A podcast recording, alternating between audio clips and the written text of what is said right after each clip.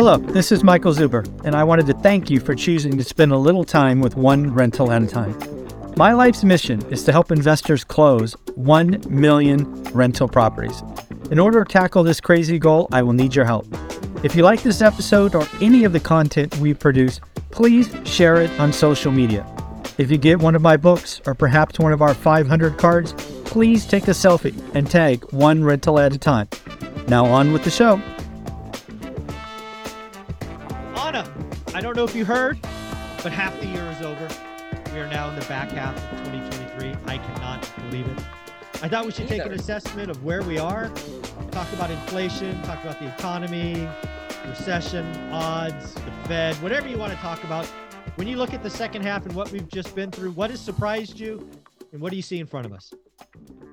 Yeah, you know, it's interesting. I think we have been talking about this for probably a year and three quarters at this point, right? Probably, the, yeah. the this slow moving train that has been from transitory inflation to sticky inflation to starting to you know come down a little bit so um, it has surprised me quite how long this has taken for us to get to the point that we are and for the fed still to be talking about rate hikes. So Mm. you know i think about this time last year i would have expected that you know within a year maybe we'd have a hold of inflation.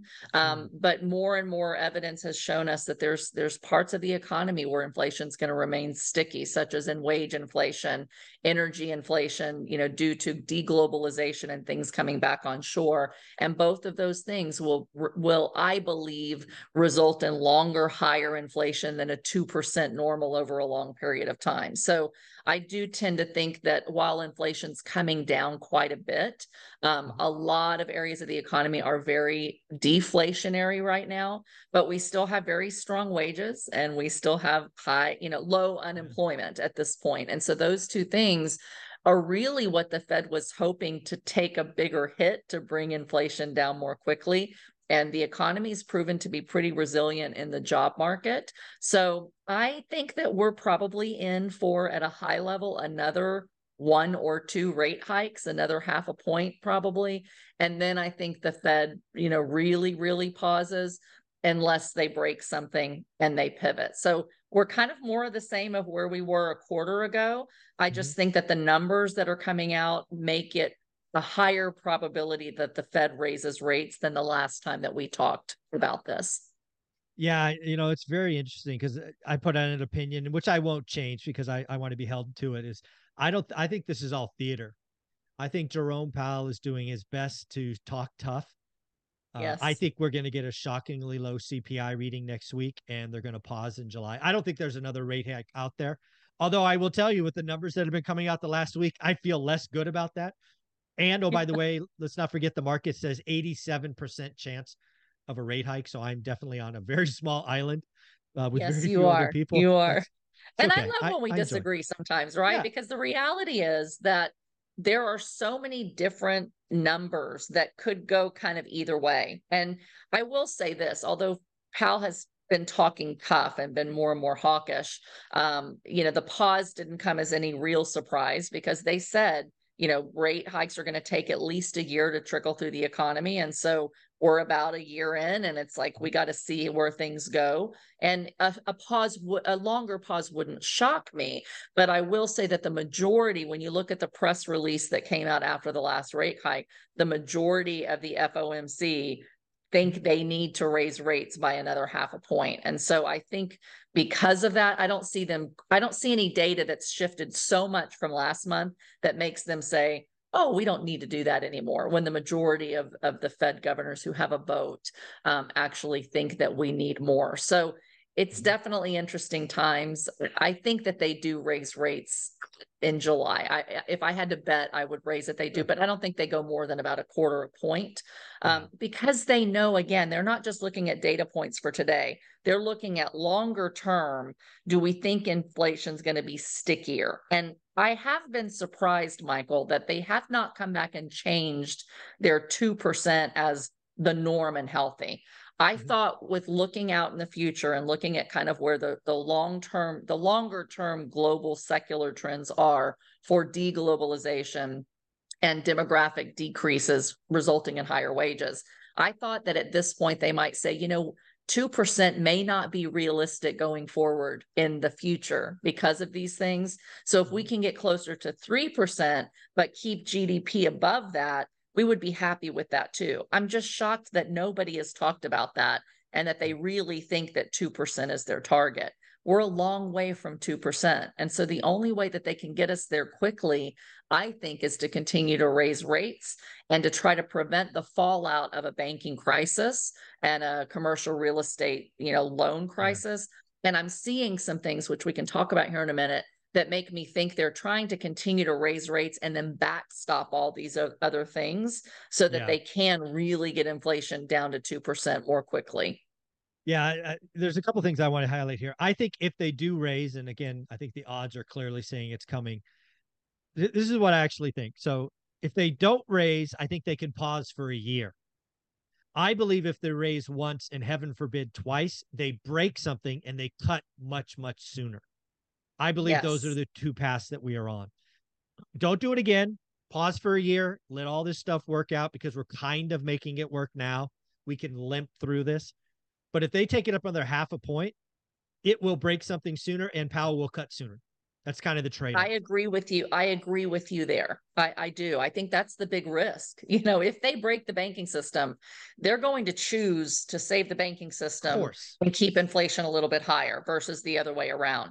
But what's interesting, and, and I saw this, I think we talked about this on the show. It's probably been about two months ago. I don't remember the date, but I saw a, a um, briefing on the tre- of the U.S. Treasury, and they basically came out and said we need an emergency meeting of the Treasury and the Fed to get together and to determine how we look at the risks to commercial real estate loan defaults and that trickle down effect into the banking system. So it happened after the you know fall of SVB and the other um, banks. So they said, hey, we know that commercial real estate's the next shoe to drop, and if that those loans have to be written down, these banks could really start to, to struggle more so than they are now. So they were talking about it.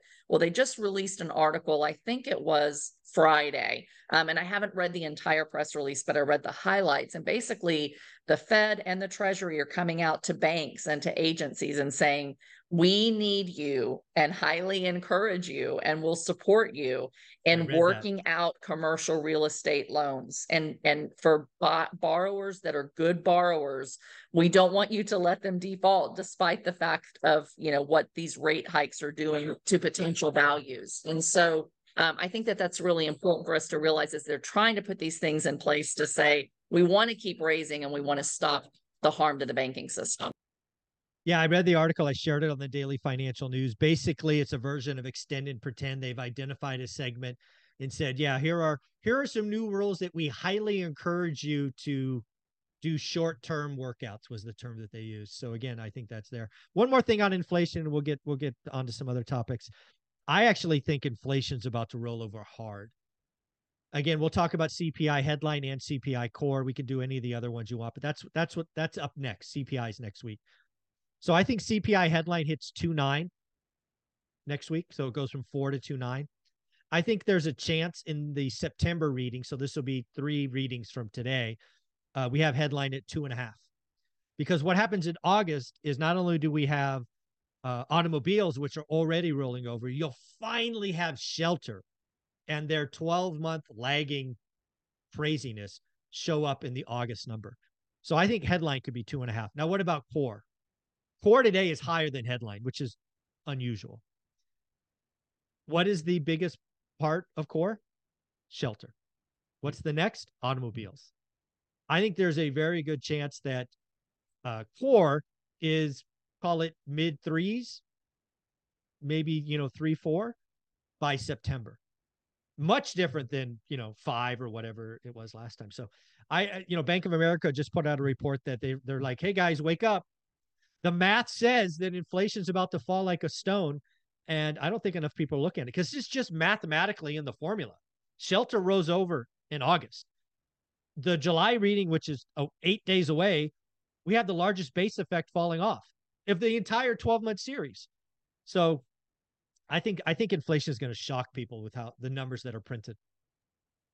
Yeah, I think in the short term, it's definitely going to start coming down. And and another thing that I've uh, we've talked about on the show as well is the yield curve inversion. It's just gotten steeper and steeper. And so the first time that it really inverted um, was July of 2022. And so it's just been exactly a year. And the average recession's been about 15 months from that yield curve inversion, which gets us to about October. So you and I've both been saying we think we're hitting recessionary, official recession, you know, by that third quarter. Um, there's been a lot of markers, as we've talked about on the show, that we've that are already recessionary. So mm-hmm. the 10 key markers that the NBER looks at to declare a recession, eight of the 10 have been recessionary for almost a year. Almost so a year, it's just yeah. those last two things, you know, wages and unemployment that are not recessionary. Um, but they may still go ahead and declare a recession anyway, because lots of other areas of, of the country are really starting to show more deflationary indicators that are below the recession line other than those two things and and I think that that's just going to continue to get worse so as yeah. as growth starts to slow as you start to have these more recessionary pressures in manufacturing um, employment hours worked things like that you start to see people taking on you know two and three jobs now in order to make ends meet i think that that starts to pull inflation down as consumers really start to feel um, the effects of some of these deflationary measures, and that starts to bring you know inflation down a bit. So I, I think that we're getting closer to being done. The mm. question is, does the Fed raise another half a point before they wait? Um, how bad and how deep is the recession? um still you know is to to be determined and that'll determine you know where things go from here yeah and then the last thing we probably should talk about is real estate and we'll talk residential uh, active listings, available stuff for sale, not there. Existing home sales, not coming. We're now entering the slow half of the year. Uh, builders are crushing it, up 12 or 15 percent. I forget month on month. Uh, what do you think's going on in residential? Because it's it's a very odd market.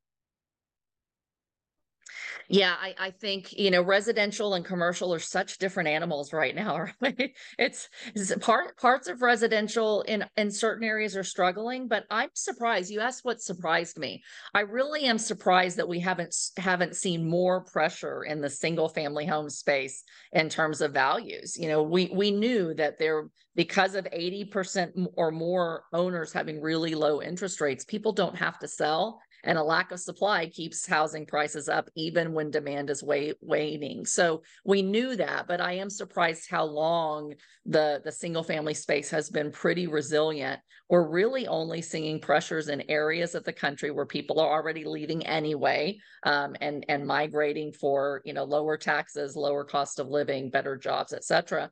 And the second home market is just starting to kind of feel some of those pressures as well. Um, but but it's been surprising to me just how resilient our housing market has been. Um, and, and even with that home gauge within CPI, although it is coming down in some areas, there's still rent increases, positive rent increases in lots of areas of the country. And so that could keep, you know, cost of homes still higher than what maybe some people expect in the CPI numbers.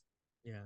It's a lot of fun. We're going to be talking about this every week. Again, folks, if you would love to see a real estate event co-hosted by Anna REI Mom and One Rental at a Time, let us know below. We do a week or 10 day cruise, maybe Caribbean, maybe Alaska, who knows. But let us know if you'd come, just so we have a rough number and see what see what's what. Anna, where can people find you?